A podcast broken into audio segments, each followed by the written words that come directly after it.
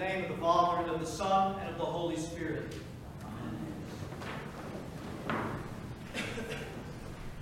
In our gospel reading today, here on the 16th Sunday after Trinity, we have the testimony from the Gospel of St. Luke in chapter 7 of Christ our God raising the only Son of a widow from the dead.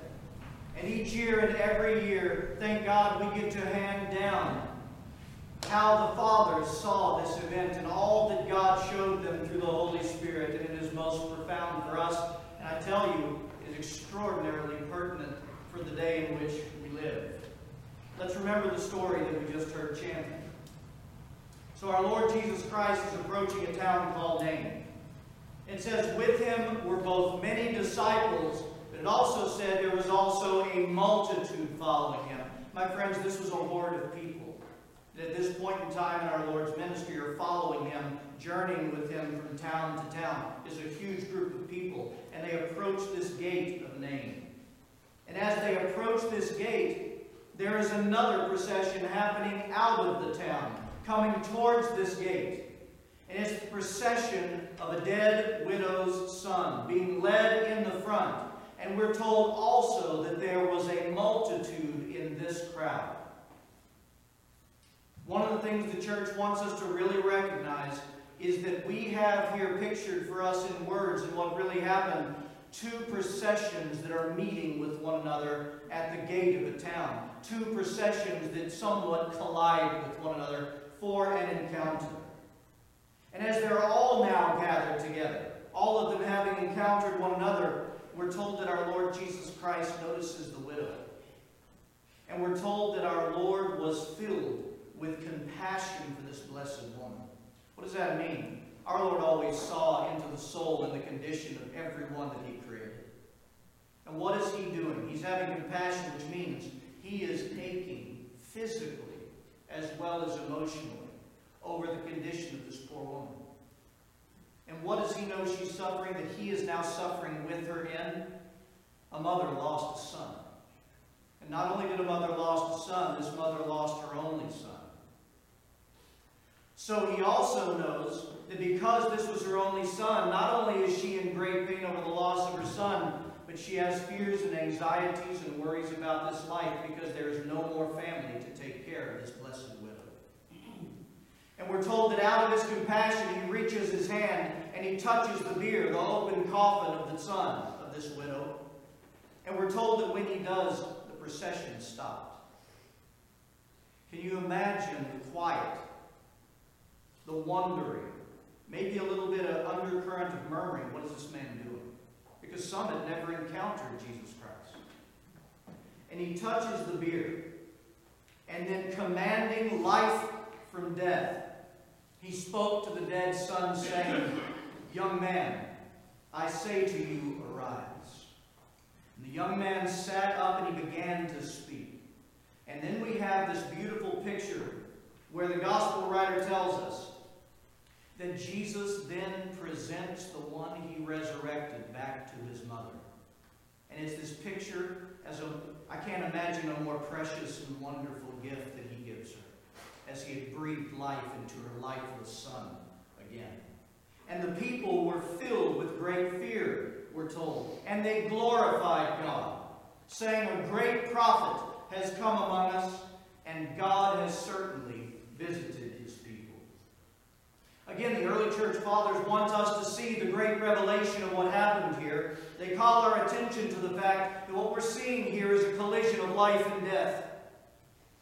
A collision between life and death where death never had a chance to win. St. Cyril of Alexandria said it this way The dead man was buried. Christ, the life and resurrection, meets him there. He is the destroyer of death and corruption. And he commands the woman to weep not, and immediately her cause of weeping was done away. The procession of life today meets with the procession of death, and death cannot survive being in the presence of the one who is the resurrection and the life. And I tell you that while we see our Lord Jesus Christ and the dead widow's son be raised from the dead at the center of this scene. It is not the entire scene. There is more to this that we need to take a look at because it has absolutely to do with who we are and one of God's great purposes in and through His holy church. Because we see not only Jesus Christ and the Son and the widow, but we also see all of the multitudes of the two processions.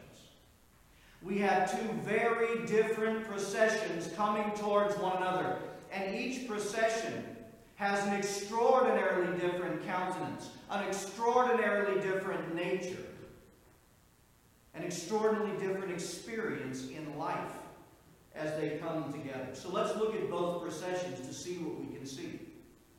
First, we have the procession following death, the procession of death. While Christ and the multitude following him approached the city, this procession was heading out to bury the young man. And death overshadowed this multitude, and the experience of death overshadowed this multitude. Death was truly leading this procession. And those who followed the atmosphere and the impact of death what were their characteristics? What was their disposition? My friends, they would have been a downtrodden people. They would have been a people under the oppression of sadness and loss, a people mourning, a people weeping, a people wailing and hurting. And some of them may have anxiousness in their hearts over these things, and anxiousness over this poor widow. The widow certainly had anxiousness over the future of her existence. And that is the, the characteristics of this procession. But what about the other one?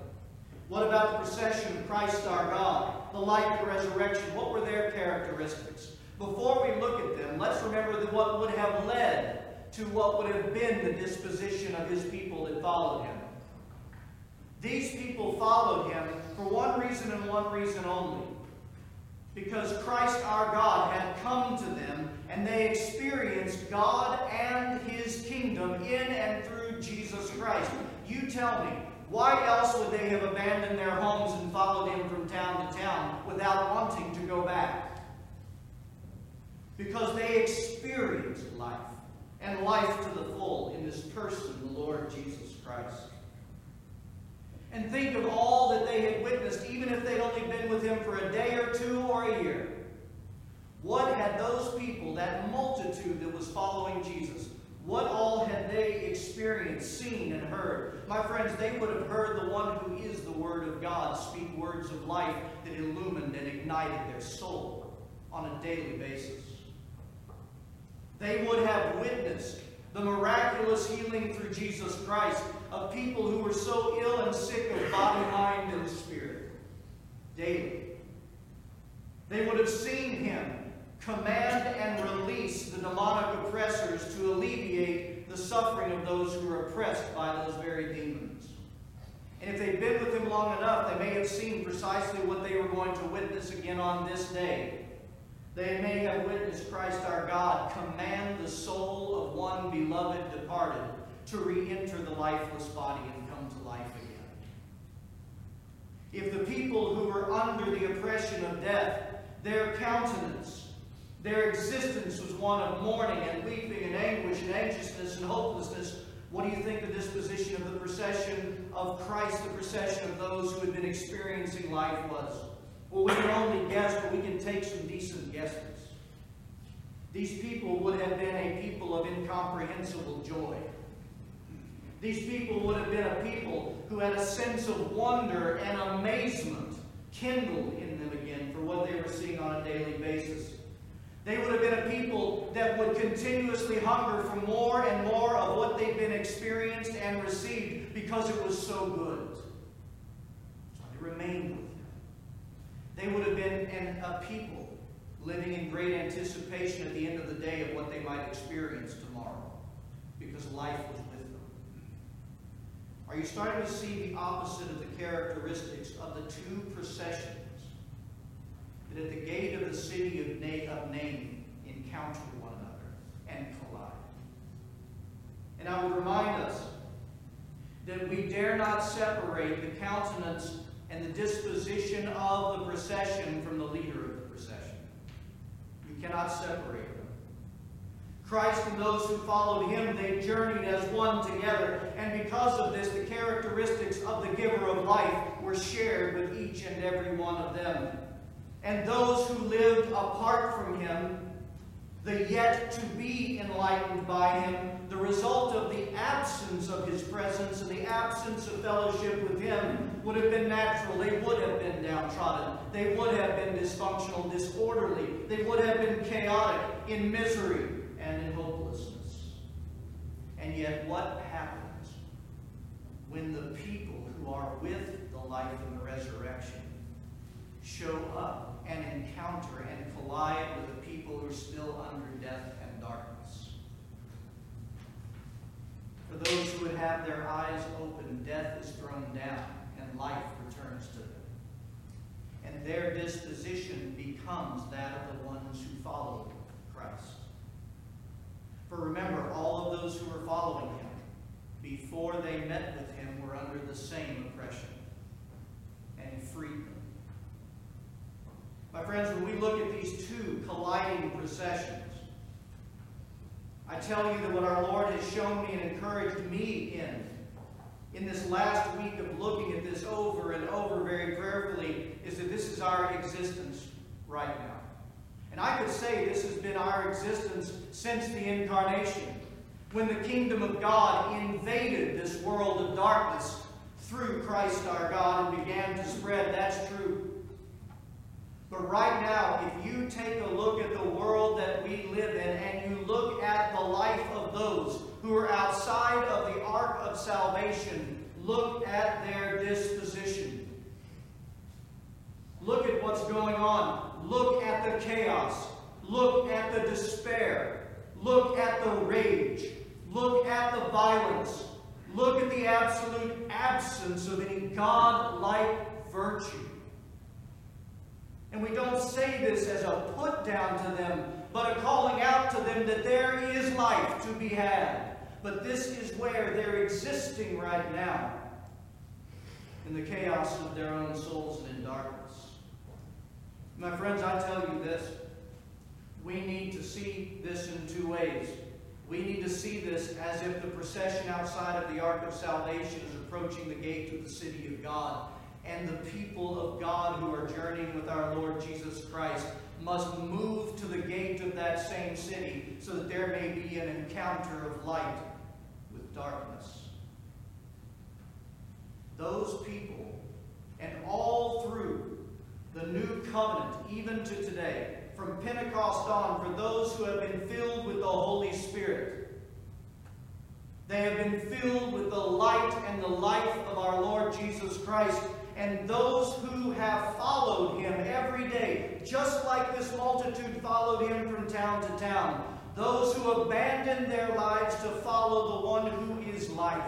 Everywhere the church was, life overcame death, and the darkness was invaded and reeled back. And I say that there is a key in what I just said in case you missed it. Where those in Christ have followed Christ, have made themselves true disciples of our Lord Jesus Christ. Only then, because God never robs us of our will. His desire is to glorify himself and show forth his kingdom through every blessed one of us and through his church. But his church must be disciples for that to happen, which means they must follow him every day of their life. They must follow him in a way that's different than so many do today to come to church, which is the best thing we can do, to worship God, which is our bounden duty, for all that He has done is precious and wonderful and right, but should be the hub of everything else in our lives.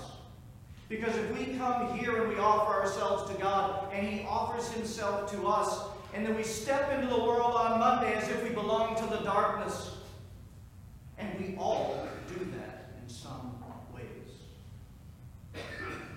And when we live like that, we are neutralizing the expression of the kingdom of God in and through us.